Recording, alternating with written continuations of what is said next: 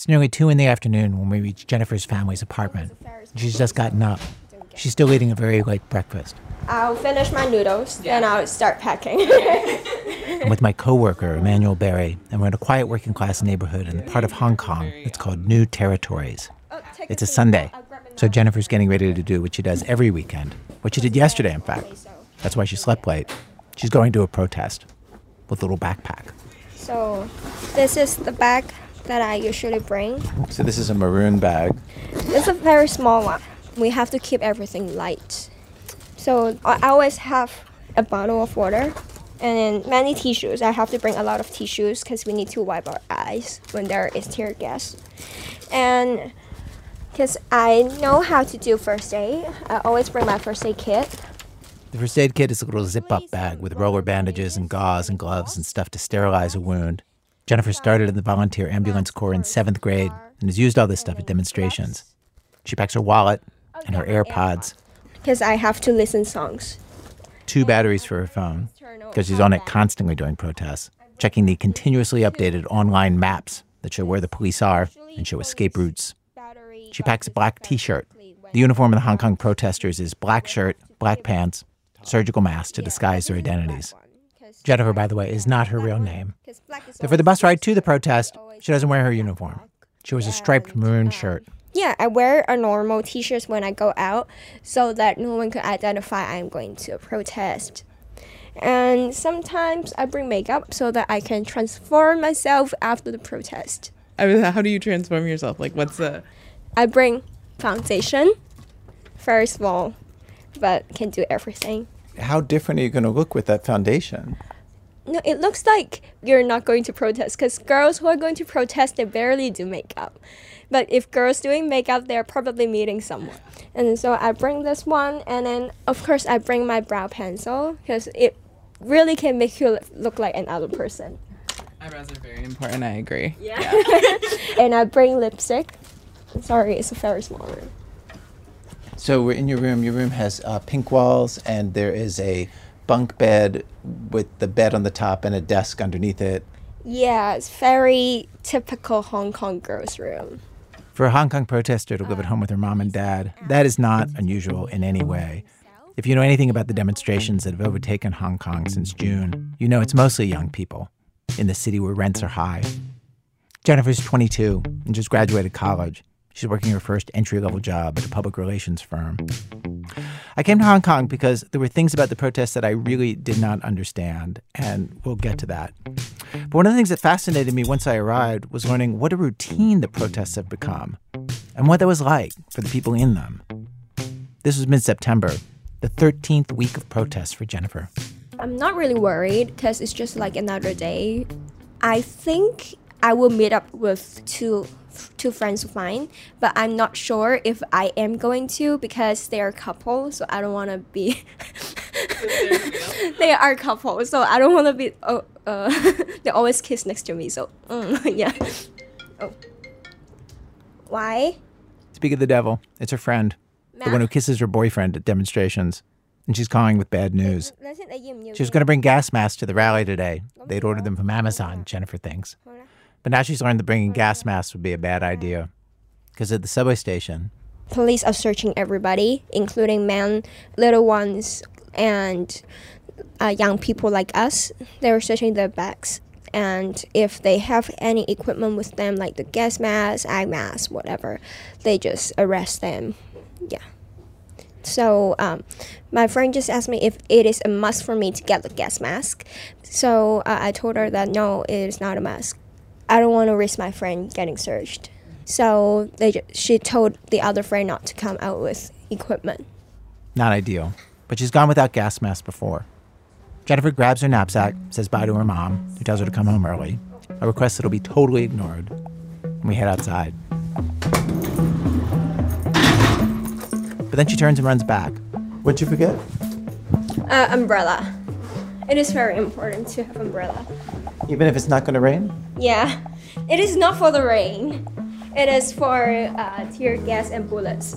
Rubber bullets, that is. It works on bullets? Yes, frankly, yes. No, no, I don't understand why, but always those bullets they slip off along the umbrella edge. So they just they don't get through the umbrella. Also, protesters hide behind a wall of umbrellas when they're painting graffiti or dismantling a closed circuit TV camera on the street or doing anything else they don't want the police to see. As she and I and Emanuele head to the bus stop, we notice other young people carrying full sized umbrellas on this totally sunny day. Walking over here, like to the bus, are you like looking around to see if other people you think are going to protest? Yeah, you always want to know how many people are around you, right? Yeah. Okay, and so there's like some young people on our left, two people standing next to you. I think the girl probably is not because she, cause she brings a very small bag. But uh, the, the tall guy, the tall, the tall guy in white shirt, mm-hmm. yeah, and then the couple behind you, probably. It's like, are you on my side? Are you one of us? Once you're at the protest, everybody's in a mask, so you don't really know who's on your team. Here in the neighborhood, it's kind of exciting to wonder who your allies might be. The protests in Hong Kong have been international news for months, kicked off by people's fears that mainland China is threatening some very basic things about their city and their lives. But for all the coverage here at our show, we felt like we weren't seeing many stories where we got to know anybody very well who they were, what exactly they expected was going to come out of the protests, given China's intransigence. Three of us arrived in Hong Kong in mid September me and Emanuele and our co worker Diane Wu. I have to say, one of the things that was fascinating, given the ugly state of democracy here in the United States lately, was to be among so many young people who believe so intensely in democratic ideals and yearn so deeply for the basics, like normal elections and free speech and free assembly. Though, just in the last few weeks since we got to Hong Kong, we've watched the situation change dramatically. It's gotten much more violent, harsh new measures by the government. This hour, we have the story of the change that we witnessed and what we think it might mean if you haven't been following this story at all, maybe you've been sitting this one out, we're going to catch you up on what you need to know. We have all sorts of people from all sides of this that we want you to meet. From WBEZ Chicago, it's This American Life. This week, overseas, with a lot of people who have some very American values. Stay with us.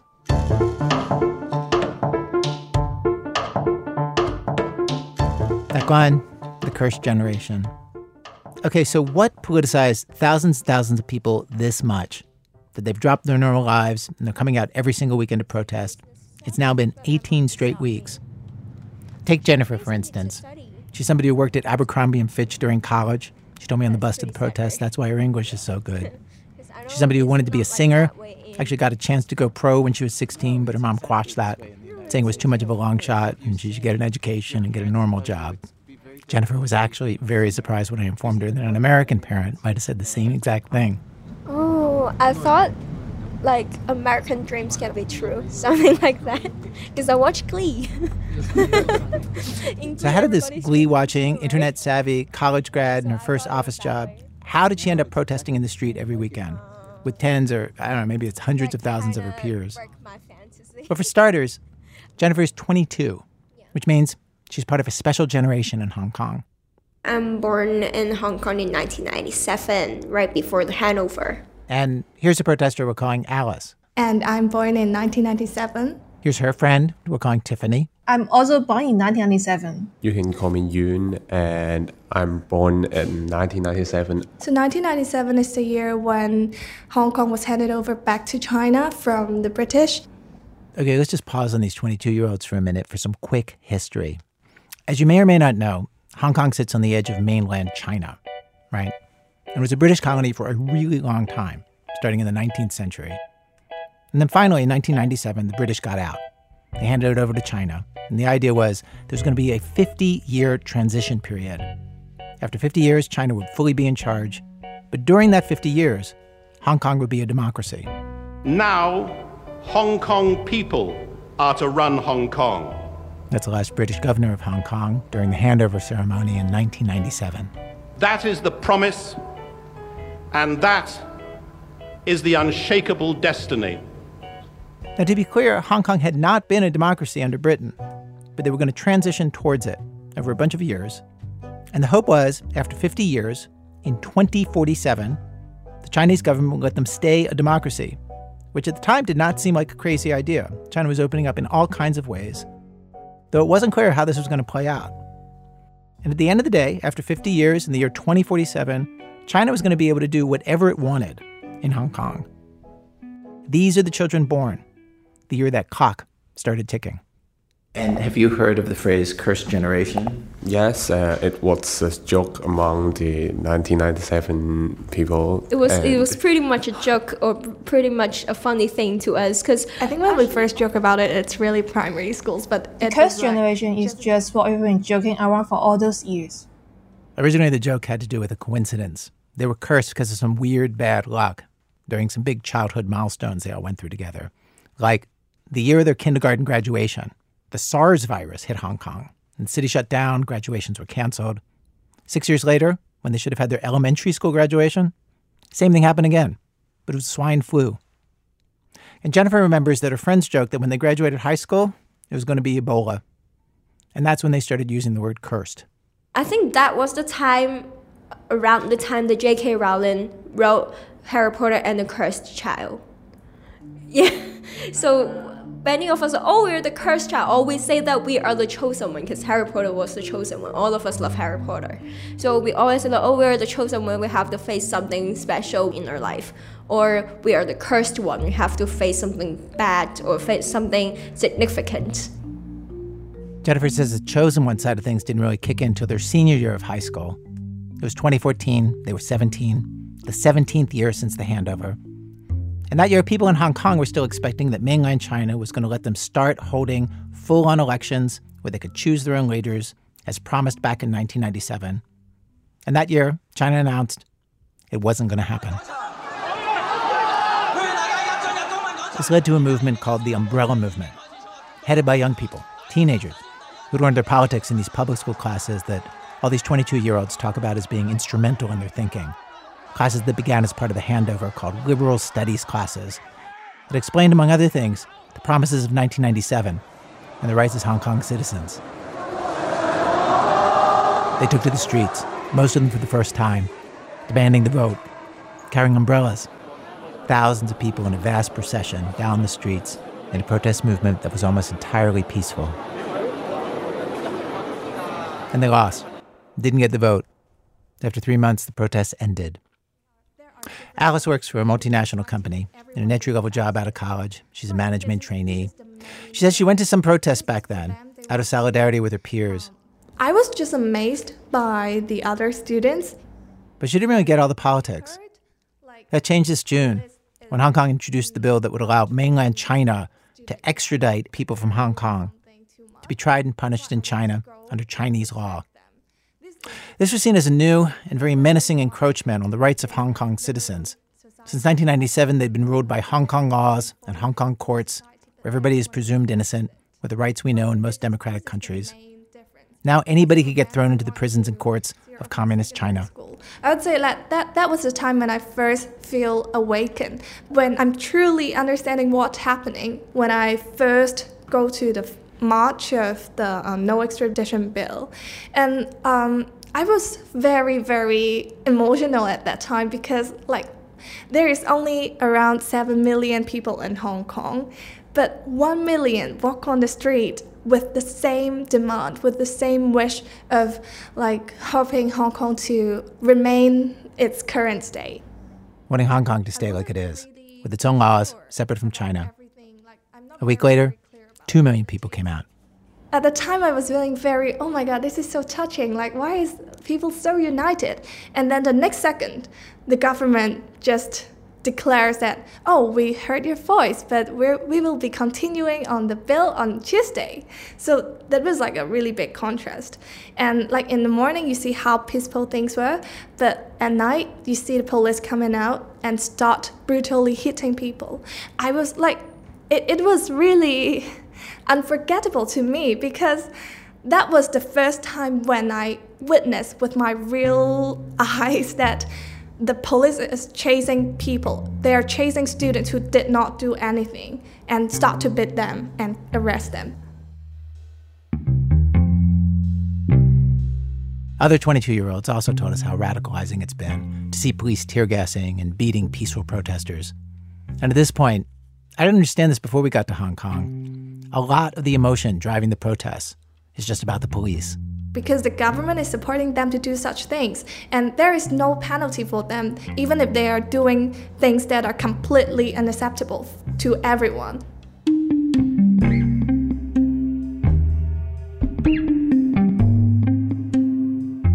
Of course, nobody knows where this is going to lead by 2047, when China fully takes over Hong Kong. But for Jennifer and lots of other people her age, things were starting to feel pretty ominous. Was Hong Kong going to become just like any other Chinese city run by the communists? When you're 50, what do you picture life here will be like?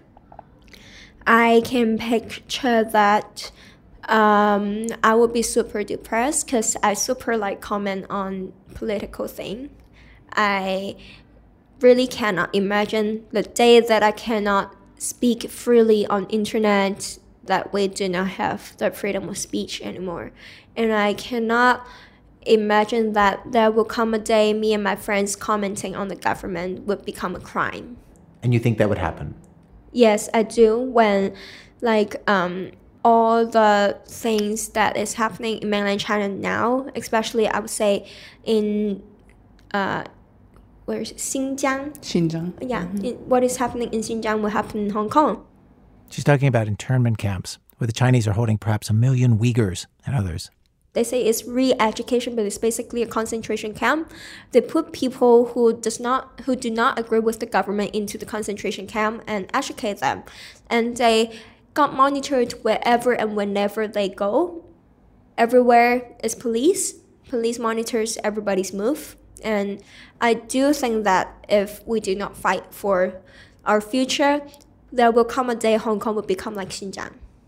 Because she's politically active, this does not feel like an abstract threat. When these 22 year olds picture who China is going to crack down on, it's them. Tiffany's also in her first job out of college. She works at a bank. She asked for us to replace her voice with an actor's.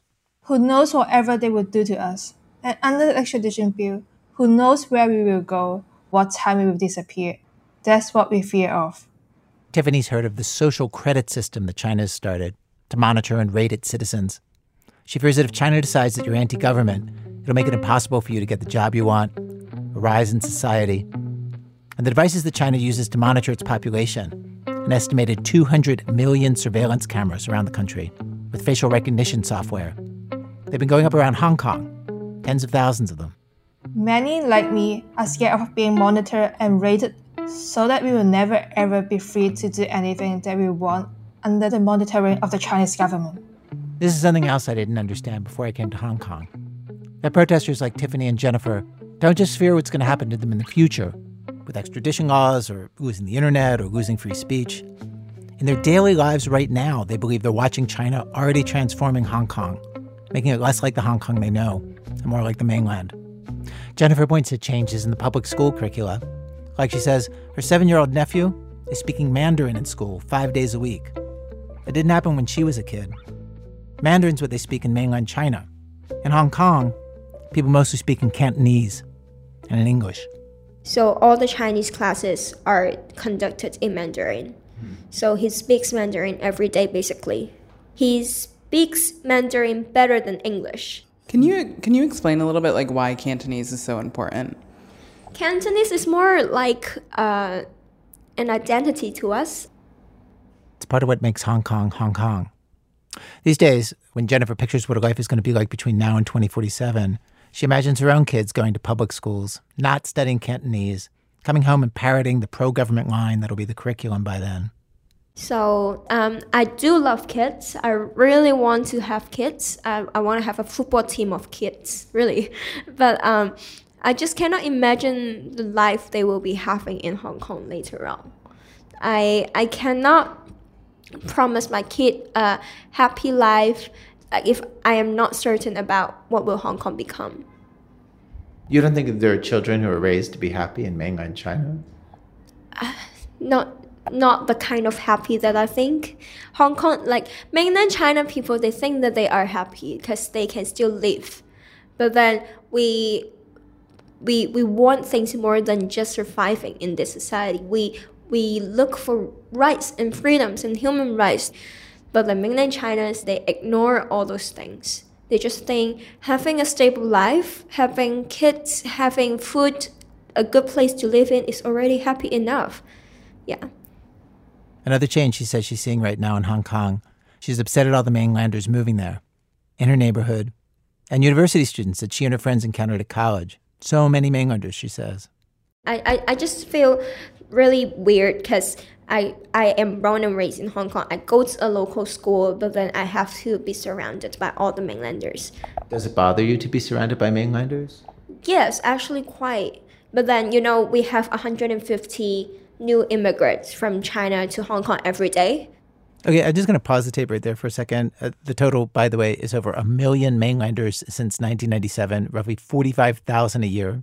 Uh, but I'm stopping tape because I don't know how you're feeling about Jennifer, but this was a point we came to in a few interviews with these 22 year olds. When you got them onto the subject of mainlanders, get ready for a wave of totally bigoted opinions. So, uh, especially I live in new territories. So, all the people surrounding you, you hear Mandarin, and then you start to see those less educated people, they squatting next to the streets. I did witness um, mainland's lady having her children pee at the road, and I always hear mainland people yelling, shouting out for nothing in the mall, and I always they jump into the line. Everything this bother me a lot. Squatting. What do you mean squatting? Um, I don't know. They just they just squat on the roadside waiting people. They just sit and squat and, and wait. Yeah. Yeah. For nothing. They can squat for uh, an hour. People in Hong Kong don't do that. Yeah, we don't, cause who would squat at the road? Why you can't just stand, or why you can't just sit? They're more comfortable. It it just doesn't look good. It doesn't look good. It doesn't look civilized.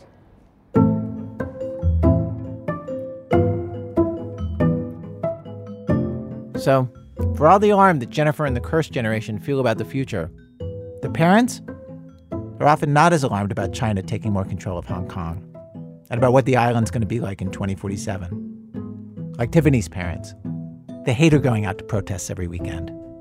I mean, for my parents, they like we really have some very serious fight. And they, they think we'll just let China take over Hong Kong, it'll be fine? Mm. I think my parents, some of the older generation just don't believe, or they are not brave enough to open up their eyes and see what is actually going to happen. They just feel like they did not do anything wrong. As long as you did not do anything wrong, then you'll be fine. What's galling about this for Tiffany is that she feels like she's being the responsible one, fighting for everybody's future. And they're telling her not to protest. She was like maybe if her parents had done this themselves years ago, things wouldn't be so bad today. Like, I'm 22 years old, and in the past, when I was younger, they have never stood up like us or fight like us to ask for what they are promised in 1997. It's funny when you talk about it, you're, you're mad at your parents about it. I just feel like, I mean, I don't understand why they would not want this right, or why they don't think that something bad is going to happen in the next 50 years.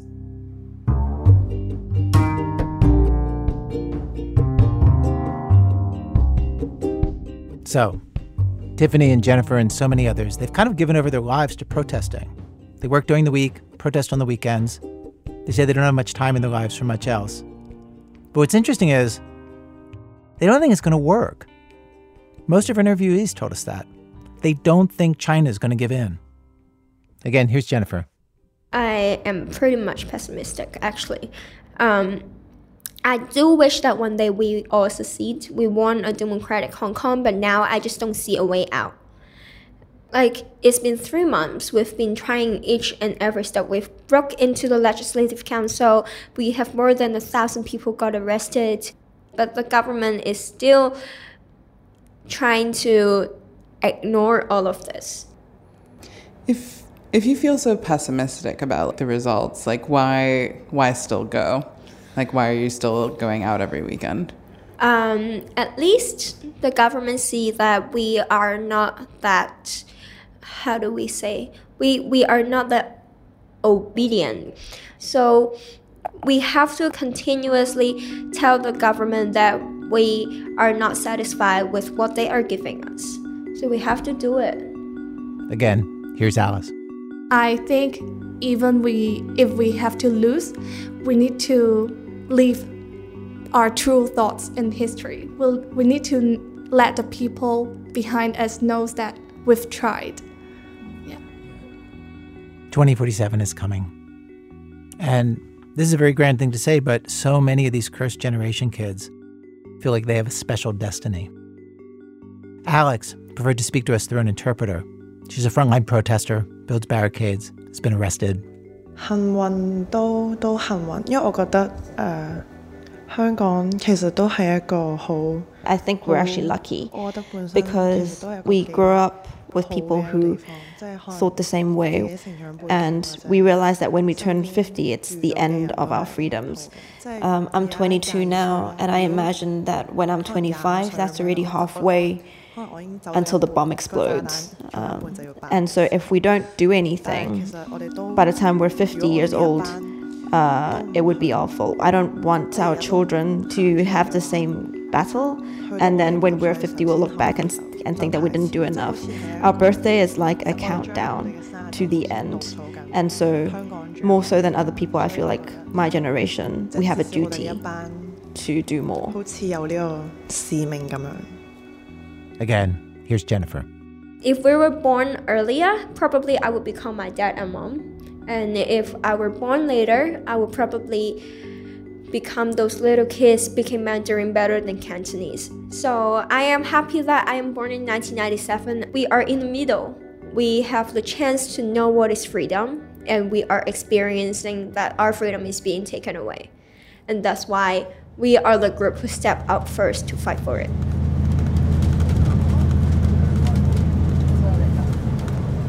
All the I think we are getting off here. I think we're getting off here. After an hour bus ride, we get to the protest. This is Act Two, the fight. Once we're off the bus, Jennifer ducks into a public restroom and comes out in black shirt, black pants, black mask over her face, hair pulled back in a ponytail. Then we head onto a street where we're surrounded by hundreds of people dressed exactly like her. A big shopping district with stores closed. And no cars. All the side streets have been blocked off with barricades by the protesters. Scaffolding and fencing, trash cans, and orange construction cones piled in the street. They do an efficient job. We meet up with Jennifer's friends by a big Victoria's Secret store. My friend. Nice to meet you. Nice to meet you, Nice to meet you, Yes. Very nice to meet you. The couple who always kiss in front of me. What? we I'm did not. For the record, I'm with them all afternoon. No kissing at all. The city is giving permission for fewer protests these days, and this is an unsanctioned demonstration we're at, which means that everybody here is breaking the law. Anyone is subject to arrest, which affects crowd size.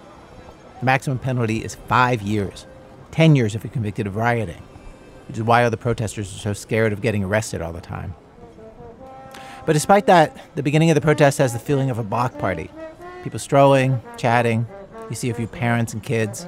Some non protesters cut through the crowd running errands. But an hour into all this, I look around and realize no families, no kids. It's not feeling like a block party at all. People are standing on top of fences trying to see what's ahead of us. They're starting to put on gas masks. Describe what you're seeing? Um, the protesters in the Tama Street are moving backwards. So we assume that there are uh, riot police on the other end of the road. Oh, there is tear gas fired over there. It's like two or three blocks away.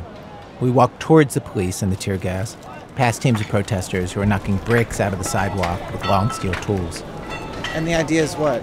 To put on the road so later on the riot police cannot run that fast. Also, people throw bricks at police. We march straight to the front lines, where hundreds of protesters are massed on a side street. The police are just half a block away, but we can't really see them through the crowd. And then a whole wave of tear gas canisters arcs towards us, hits us. And lots of people, us included, run back a ways, half block away.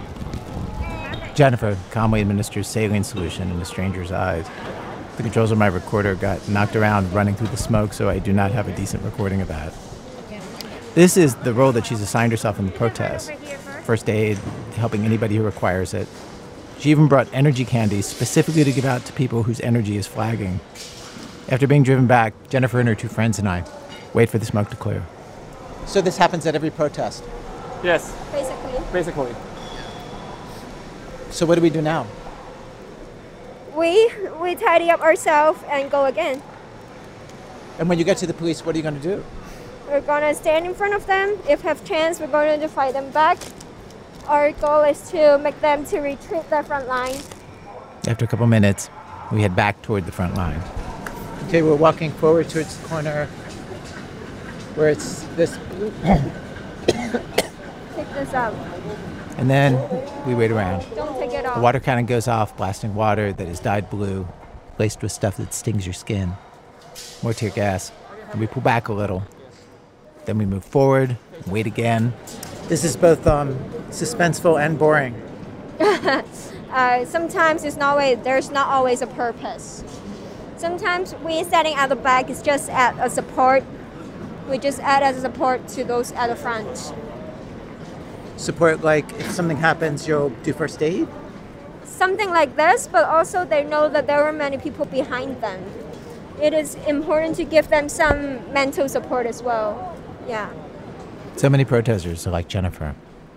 They feel like it's their job to support the people at the front, who are the hardcore ones, who push back against police and throw Molotov cocktails and chase police with sticks and metal rods and tear stuff down to build barriers to slow the police, wearing full gear, helmets and goggles and gas masks and gloves. Finally, the frontliners yell that they want room to retreat, and so we need to retreat. And so we fought way back, a couple blocks. So now we're just standing here. Yeah, because we always support uh, our existence is like a support to those in the front line. But I don't understand. Like, so the police want us out of there. Yeah. They push, they fire tear gas, Mhm. they spray blue water on everybody. Mhm. We move back, Mhm. and then we stand here. Because And what's our goal? This has been a very frequently asked question. Nowadays, we're just uh, trying to stand on our own ground, not to be dispersed that easily. That's it. Just Yeah. the goal is to just stay out as long as you can, Yeah. And then eventually the police will push you off the street. So, in other words, it's exactly like the entire protest movement leading to 2047. Just try to slow them down as much as you can. Yes. In the end, China will win, but for as long as you can, you'll just stand here in the street. It is pretty sad to say so, but I guess that's pretty much accurate. Yeah, that's. What are they yelling? Uh, they ask people to start moving. And there we head into a massive retreat as the police advance towards us. And for the first time, there seems to be actual, real fear. We're running down streets and side roads. We get separated from Jennifer's friends and from Emanuele, dodging the police, and finally taking refuge in a church. There are safe houses like this around Hong Kong that protesters duck into. It takes over an hour, and finally the coast is clear, Jennifer calls a friend to pick her up. They're volunteer drivers for the protesters, part of the infrastructure they've created. Jennifer changes out of her black t shirt into civilian clothes. No makeup, she's too tired, she says. And no need if she's getting picked up. Bye. And she heads home. Say goodbye to Emanuele for me as well. Thank you.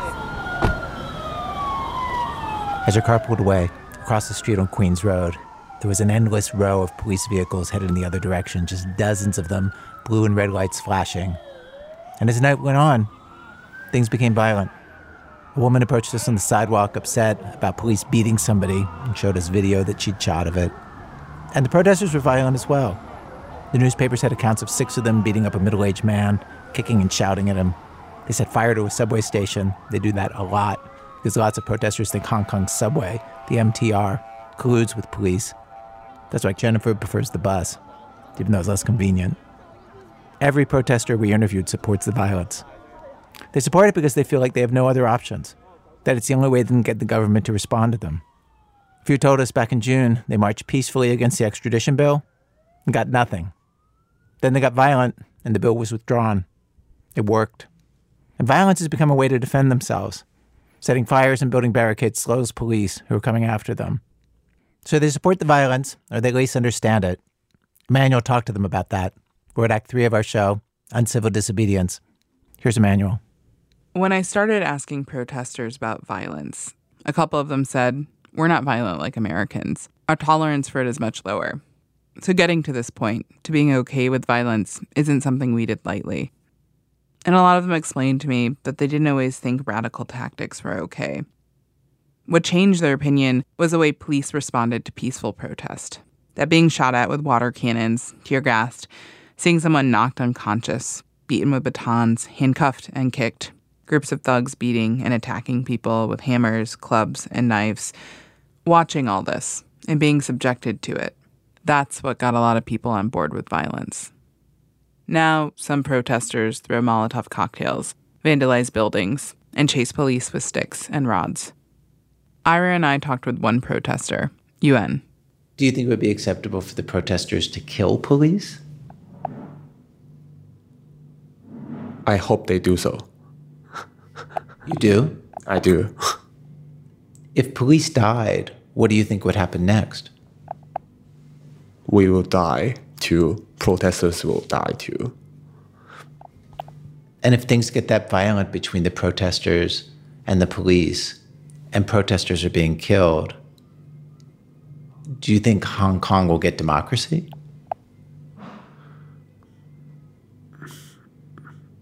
I can't tell at the moment. So many people we talked with expected someone to die a protester or police officer. Most thought it would help the movement, put pressure on the government. This hasn't happened yet, but destruction and violence are giving way to bizarre scenes throughout the city. My coworker Diane and I went to this protest at a mall, one of many in Hong Kong. Sometimes the entire city can feel like one giant shiny shopping mall connected by subway. The stores are all open, the mall is full of people, but not many people are shopping. The entire premise of this protest is to go to the mall and not shop. The mall is five stories. Each tier has railings that look out over a central atrium. There are families, kids, older folks. Some people are in black, others are just in their regular day clothes. They chant, they sing the protester anthem Glory to Hong Kong over and over.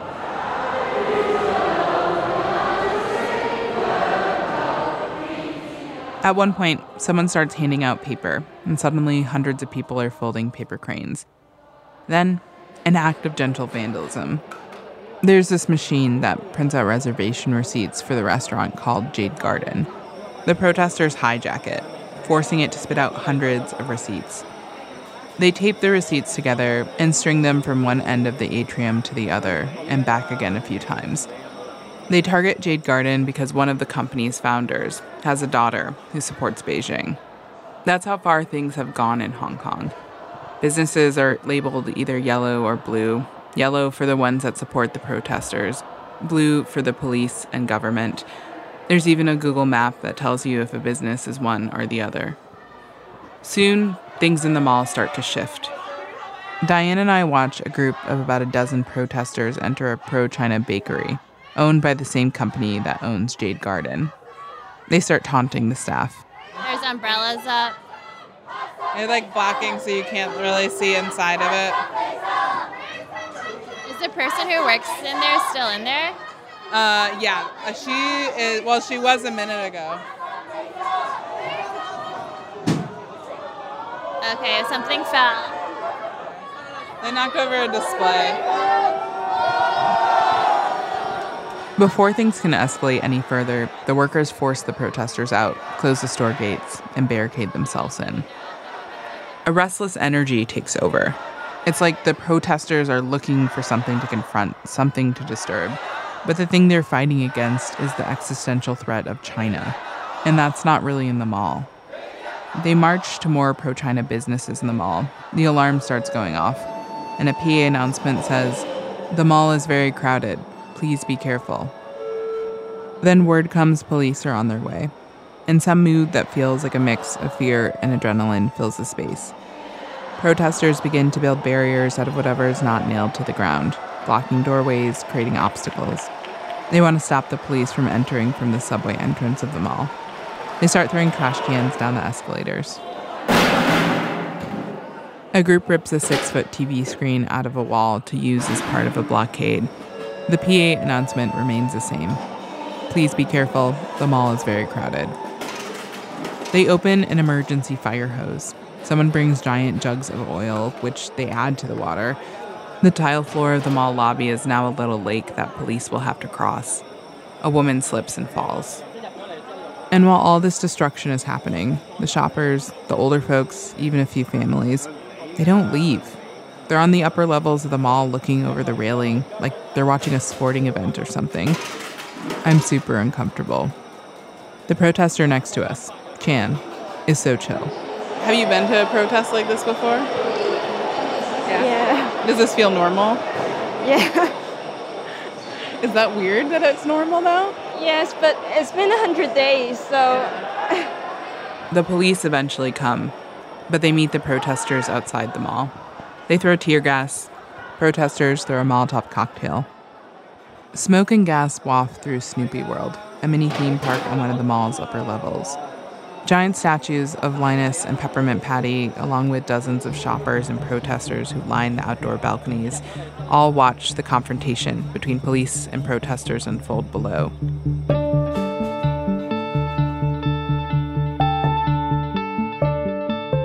There's this thing that protesters say to each other never sever ties.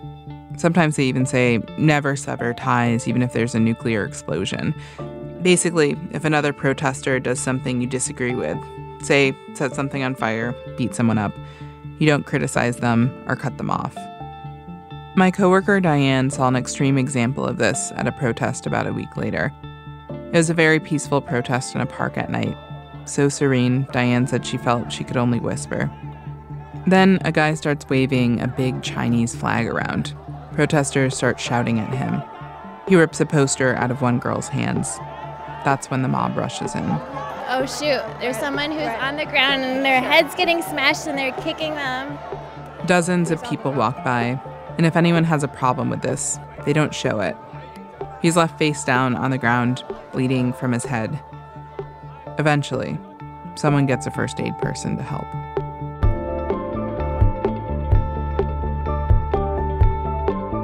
Emanuele Berry is one of the producers of our show. She used to live next door to Hong Kong in Macau for about a year. Coming up, you're a protester. You think the police are utterly immoral and undefendable. So, what do you do about the cop who happens to be your dad? That's in a minute from Chicago Public Radio when our program continues. This American Life, I'm Ira Glass. Today's program, Umbrellas Up, stories from Hong Kong and what it's like for people to live through over 100 days of protest there. I traveled to Hong Kong with my coworkers Diane Wu and Emanuele Berry. We have arrived at Act 4 of our show, Act 4, Good Cop, Dad Cop. So, as an American visiting Hong Kong for the first time, one of the things that kind of killed me was hearing that before the last few years of protests, people were really into the police. Like they were trusted, they were respected. And it was only the last few years, especially the last few months of protests, that changed all that at a rally, I actually saw people chanting at a row of cops that they hoped that they and their families would die. And feelings about who to side with, the police or the protesters, they've gotten so intense, it's tearing families apart. On the Telegram app, there's a whole channel for protesters who get kicked out by their parents and need a place to live. Alan Yu grew up in Hong Kong. He knows a family that is very far apart on this. The son is a protester, the dad is a retired police officer. And Alan had them sit down and do what nobody in Hong Kong is doing talk to each other. There was really no dialogue between police and protesters anywhere in Hong Kong, as far as we could tell. Here's Alan. I've known this family since I was six. I knew them because of my friend, Jonathan. I rode the school bus with him every day. His father, Peter, was the first policeman I knew in real life. I was excited to talk to him because you never hear what the police think about the protests. Police here are not really allowed to talk to the press. Peter's retired, but still very connected to the force. So, before the family all sat down together, I asked Peter to get together with me and my producer Emanuele. I hadn't seen him since I was 12, Back then, people called me Yudan, which means fishball, because the Cantonese for fish sounds like my surname Yu, and because I was fat. I won't recognize you on the street. I won't. I won't. Oh, yeah? Okay. Serious, I'm serious. Okay, all right. I, I guess that's a compliment. Thank you. he used to be very cute. Yeah, how? He used to be very fat.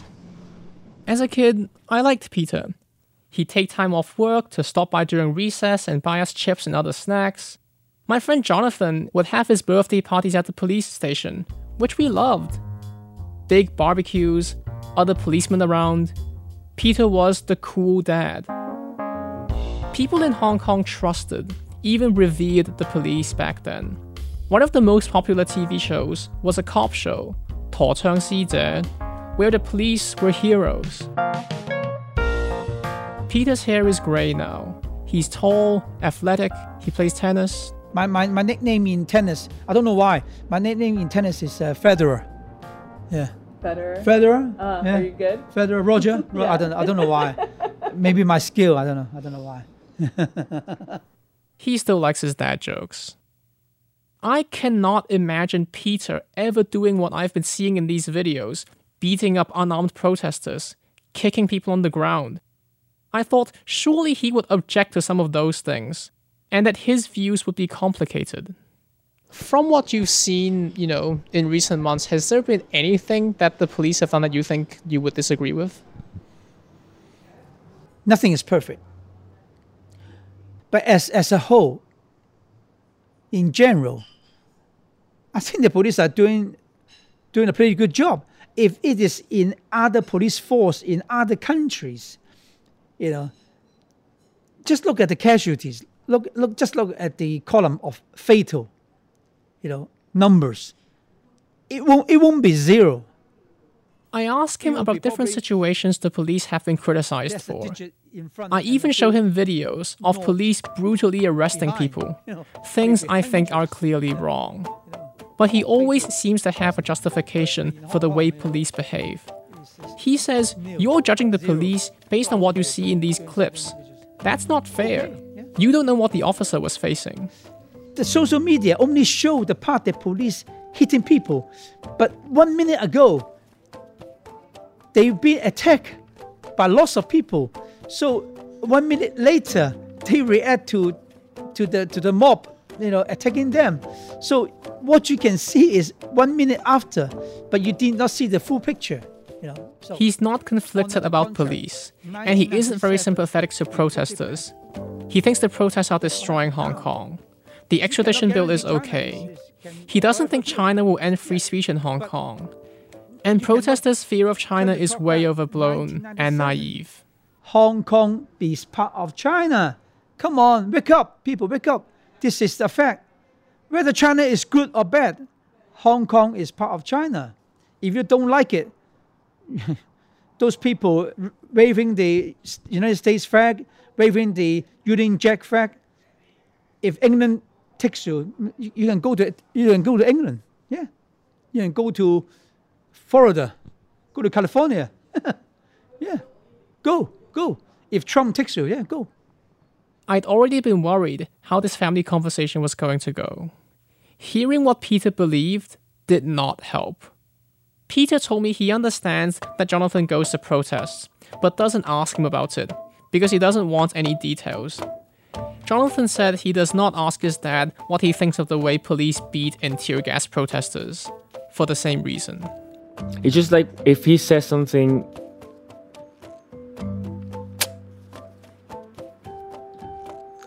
if he if he says something that's like completely doesn't make sense to me, it sort of brings him down. Like as a, as a person, it's just like I would feel like he's just yeah, not not who I thought he was. Yeah. And it like scares you to like Yeah. think that could be Yeah. true.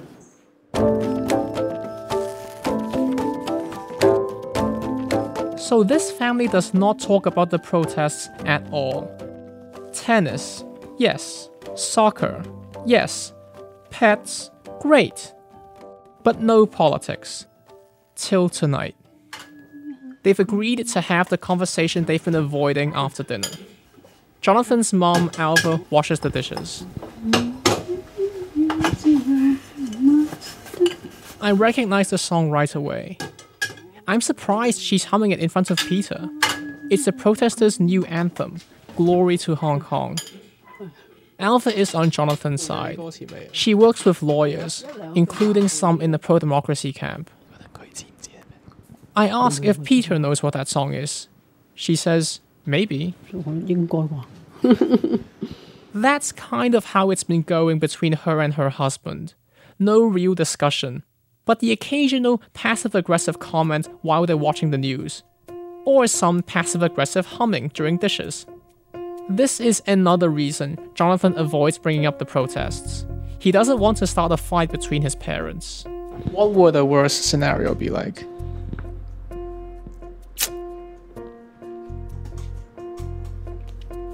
Someone moving out, I guess. Yeah, because they can't stand it anymore. Yeah, I, I guess living apart would be the worst case scenario, I believe. Because that, like, sort of unofficially means that you're no longer together, sort of, yeah. That could be his mom, or his dad, or him. We all sit at the dinner table. I don't know why they agreed to talk about this. Maybe just because I've known them for so long and I asked. Or I hope. Maybe part of them wanted to talk, and I was just a good excuse. Peter's facing me, and Jonathan and Alva are next to me. Jonathan has their dog Loki, named after the Marvel character, on his lap. The conversation starts with all of them saying in different ways, it's fine that we don't talk about this. We all have mutual respect. Instead of talking to each other or looking at each other, they're talking to me or looking at the dog. It feels all very careful, proper, and calm. This continues for half an hour. Then everything changes when Peter uses the word compromise. Compromise. It's basically the government line. That's what Hong Kong's chief executive Carrie Lam says that the protesters should stop protesting. And after that, the two sides can talk. Alva and Jonathan hear that as meaning the protesters should back down. They both lay into Peter. 即系你话示威示威者系唔啱，咁咁警察又系咪啱晒咧？咁系咯。同埋一样嘢就系你话你两者打交，但系你个装备完全唔对等。Alva says the police are the ones who need to change. They have to calm the situation. Peter says the police are doing their job. I don't know why, when the police arrest people for fighting or breaking stuff, it's treated as weird. It's illegal, so arrest them. No problem.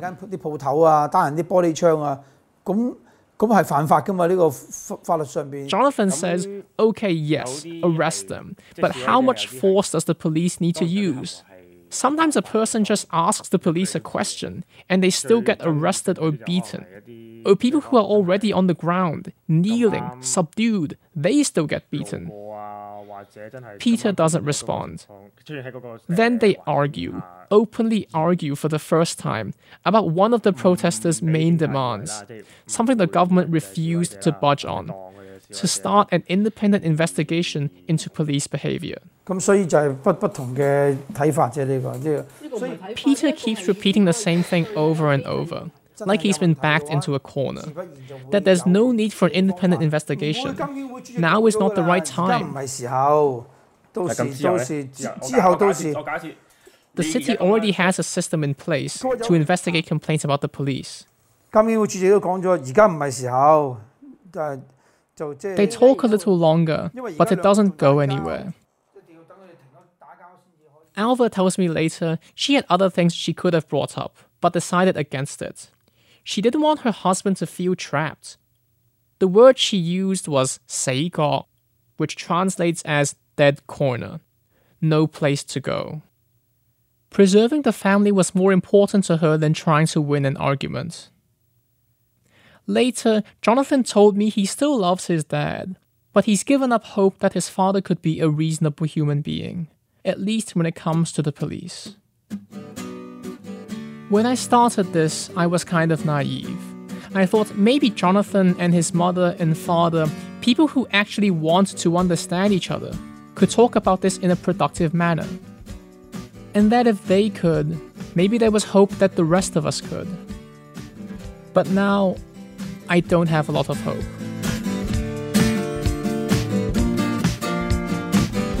Alan Yu, he's normally a reporter for WHYY's show, The Pulse. Fact five a slow boat to China. So, what about all the people living in Hong Kong who have no problem with China, who like China? There's a lot of them, and they hold their own demonstrations, which are pretty small. Flag parties, where flash mobs show up at malls and wave Chinese flags and sing the Chinese national anthem. And the big day to celebrate China normally would be October 1st, National Day, the anniversary of the Communist Party founding the modern Chinese state. And this year was going to be a big one. It was the 70th anniversary. And the people who support mainland China were kind of resentful because this day was supposed to be this huge holiday for them. But anticipating massive protests, the city shut down. Fireworks were canceled, trains weren't running, almost all the malls were going to be closed. The protesters had ruined the day again. So, in defiance, the pro China people organized an anthem singing party for the morning of the first. Our coworker, Diane Wu, went.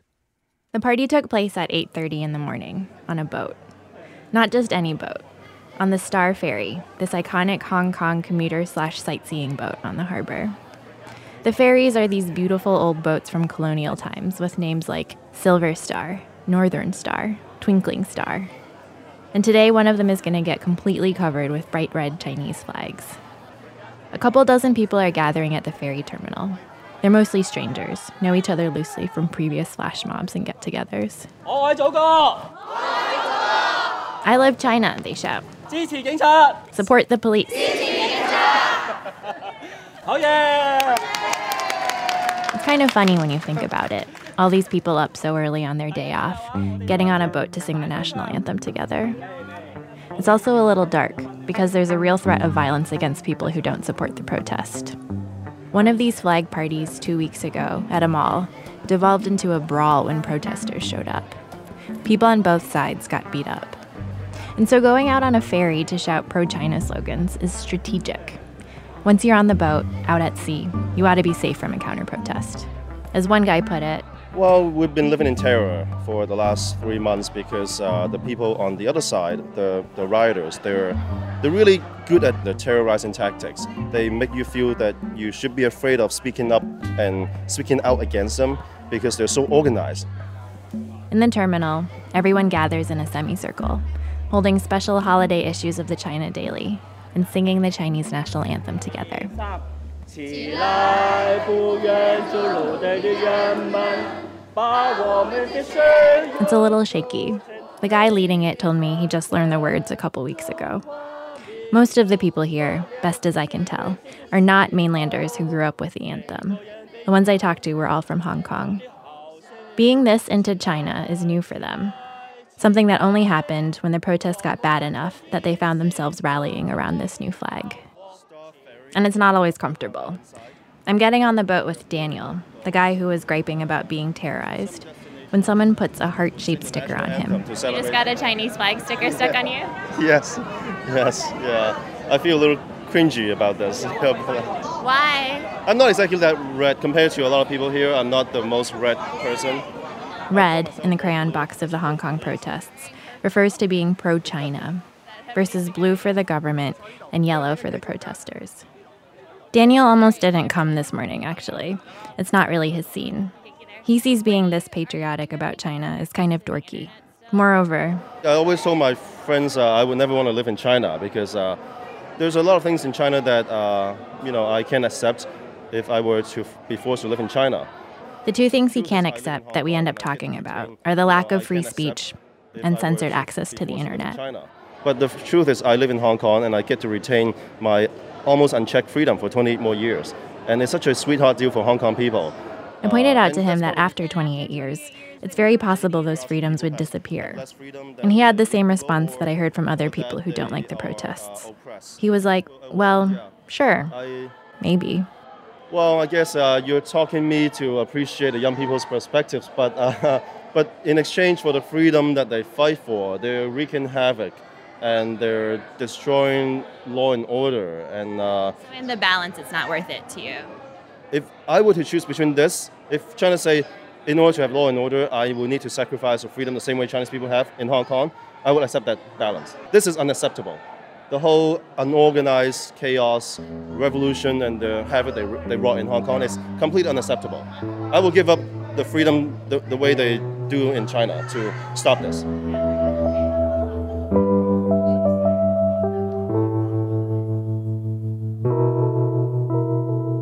It's a big jump from I could never live in China to I would sacrifice my freedom just to get this to stop. But the intensity of the protests and his frustration with what he's experiencing in the city have driven him to at least try on this extreme idea. Daniel's 40, works in finance. He lived in the US for 12 years. He's a football fan, roots for the Chicago Bears because he likes the tenacious defense. He says he wasn't politically involved before all this. Went to one of the big peaceful protests last spring, more to watch than to participate. But that changed one day when he was watching a live stream of the young protesters storming the Legislative Council. He was surprised how ferocious they seemed, how even the police officers looked a little scared. When that, at that moment, I suddenly realized, oh, we're actually very close to a revolution. It could happen. It just never occurred to me that Hong Kong would go through that. It's both stun and anxiety about unknown. You know, anxiety. You know, things things can change abruptly. If there is a, a revolution, it's going to force the hand of the Chinese government to crack down on it violently, um, and that anything can happen. Like I, I could lose all the privilege I have as a Hong Kong citizen, protection of common law, freedom of speech, but also freedom of speech protected by common law. Uh, no, no, nobody in China enjoy this freedom, but if it gets to a uh, if it gets to a certain point, we can lose all of these privileges, which I treasure. He woke up the next morning to see that the coverage was wall to wall about police brutality. To Daniel, it seemed like everyone was leaving out the fact that the protesters had started it, which seemed deeply unjust to the police. And uh, that's when I started uh, turning blue. When I when I felt that the police were smeared unfairly, I took my side. I chose to be on the police side. Other people sided against the protest for different reasons. A big one I heard was the disruption they caused. A security guard told me he had to transfer four times to get home one night because of subway shutdowns. A woman trying to get cash out of an ATM that had been destroyed by protesters said, If you're mad at the government, take it out on the government. You're only hurting people like me. A man said to me, sadly, Hong Kong is our home. Why are they destroying it?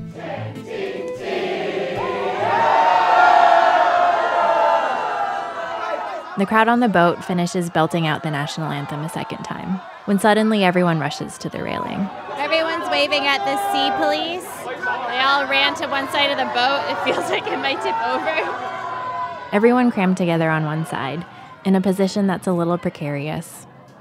That's kind of like Daniel's world right now. He felt pushed to choose a team.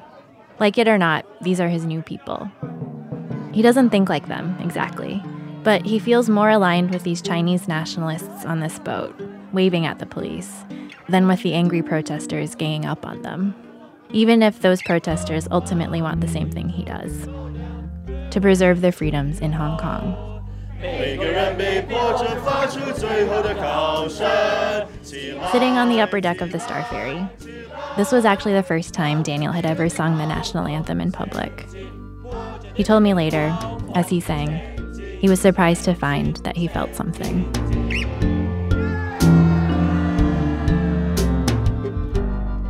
Diane Wu is the managing editor of our show, and she also has one more story for us. I'm going to set this up. It is Act Six of our show. Act Six, two weeks later.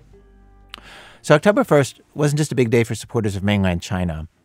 If anything, I think it was even more anticipated by pro democracy protesters. They knew China did not want to be embarrassed by demonstrations in Hong Kong on that day. Such a big anniversary. And in the weeks leading up to it, several of them told us that they were worried. What kind of crackdown was going to come on October 1st? Or maybe in the days before it? Would the government try to shut them down? And sure enough, the weekend before October 1st, there were tons of police, undercover cops posing as protesters, surge in arrests.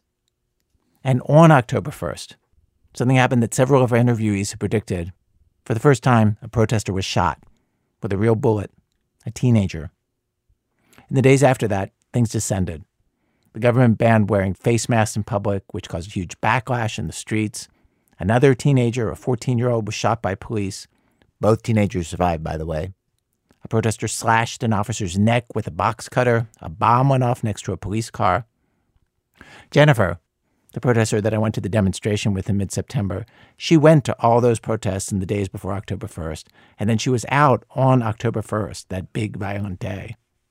And Diane caught up with her the day after that, October 2nd, to see how she was doing and to see what she made of it all. I met up with Jennifer at the MTR station in Tsuen Wan on a Wednesday. She'd taken the MTR only because she was in a big rush to meet me after work. You had a long day? Yeah, very long one. It, it, it is a really sad day after yesterday. She's talking about the protester who was shot. It actually happened just a short walk from where we're standing.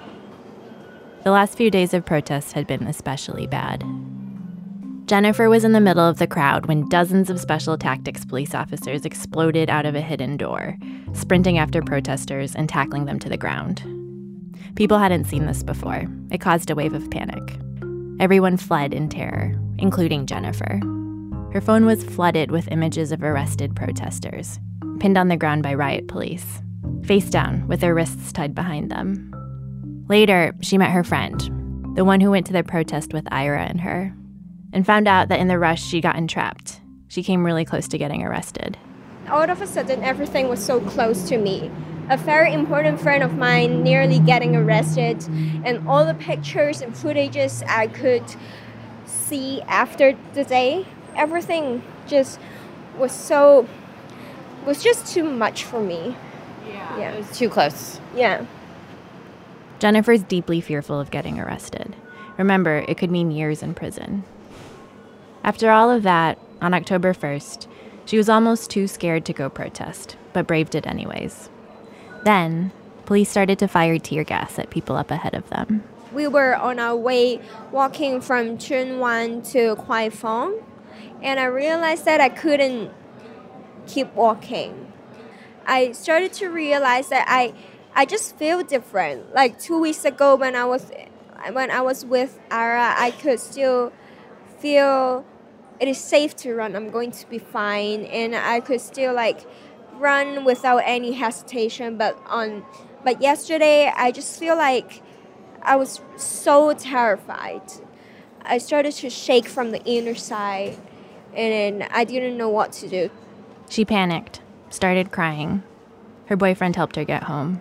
So I had to leave yesterday. But then uh, actually on my way home there was a friend of mine i think he was just joking and say you left your teammate behind. He sent this to me. Yeah so i was immediately cried. I, I cried out immediately and really could not control myself because i didn't want this. I, I don't want to leave my teammates behind. I don't want to leave anyone behind but i don't want to be a burden. And then all of a sudden yesterday I couldn't do anything at all.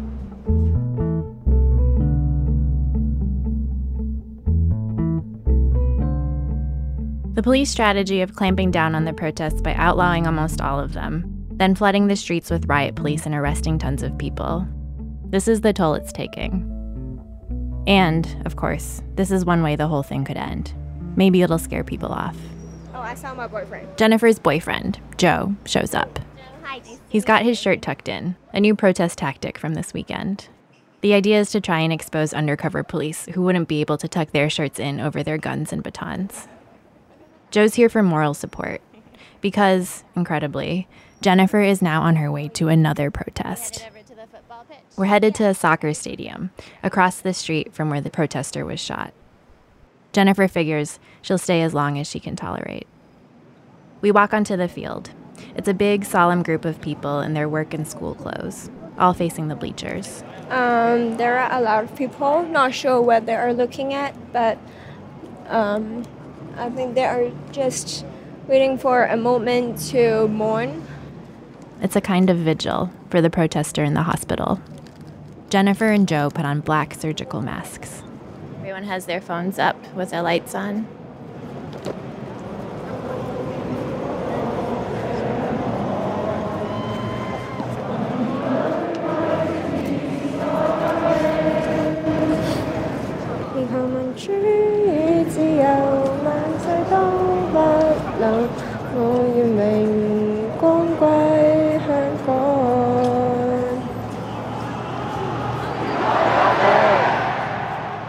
Go into the streets. Jennifer's on edge. Every time she hears a loud noise, she squeezes Joe's hand. She'll stay out until 10:30. Then she'll get dinner, go home, go to bed.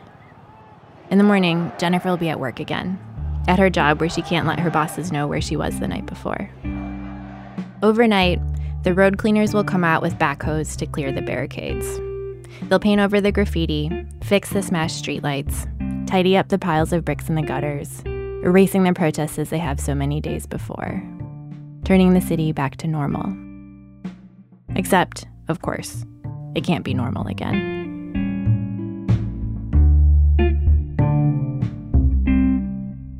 Diane Wu.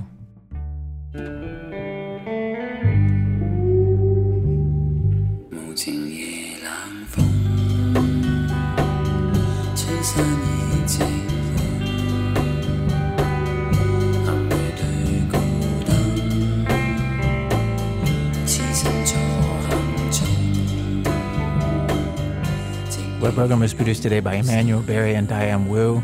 Our brilliant field producer in Hong Kong was Yenny Chan. Thanks to our interpreters, Flora Chung, Diana Chan, and Dominic Yang. The people who put together our show today includes Elna Baker, Susan Burton, Zoe Chase, Dana Chivvis, Sean Cole, Damian Graf, Michelle Harris, Jessica Lussenhop, Miki Meek, Lina Misitzis, Stowe Nelson, Katherine Raimondo, Ben Phelan, Nadia Reiman, Robyn Semien, Chloe Sullivan, Christopher Swetala. Our executive producer is David Kestenbaum. Special thanks today to Dave Hill for the cover of the theme of the cop show Armed Reaction. And special thanks to Laurel Chor, Karen Chung, Noble Wong, Yu, Sosai Pei, Alana Thidi, Jiayang Fan, and Martin Lee. Our website, thisamericanlife.org. This American Life is delivered to public radio stations by PRX, the Public Radio Exchange. Thanks as always to our program's co founder, Mr. Torey Malatia. You know, he will never forget his first time on a carousel. Where he tells the story, he gets on a horse, it starts to go around. At that moment, I suddenly realized, oh, we're actually very close to a revolution. It could happen. I'm Ira Glass. Back next week with more stories of This American Life. 相思。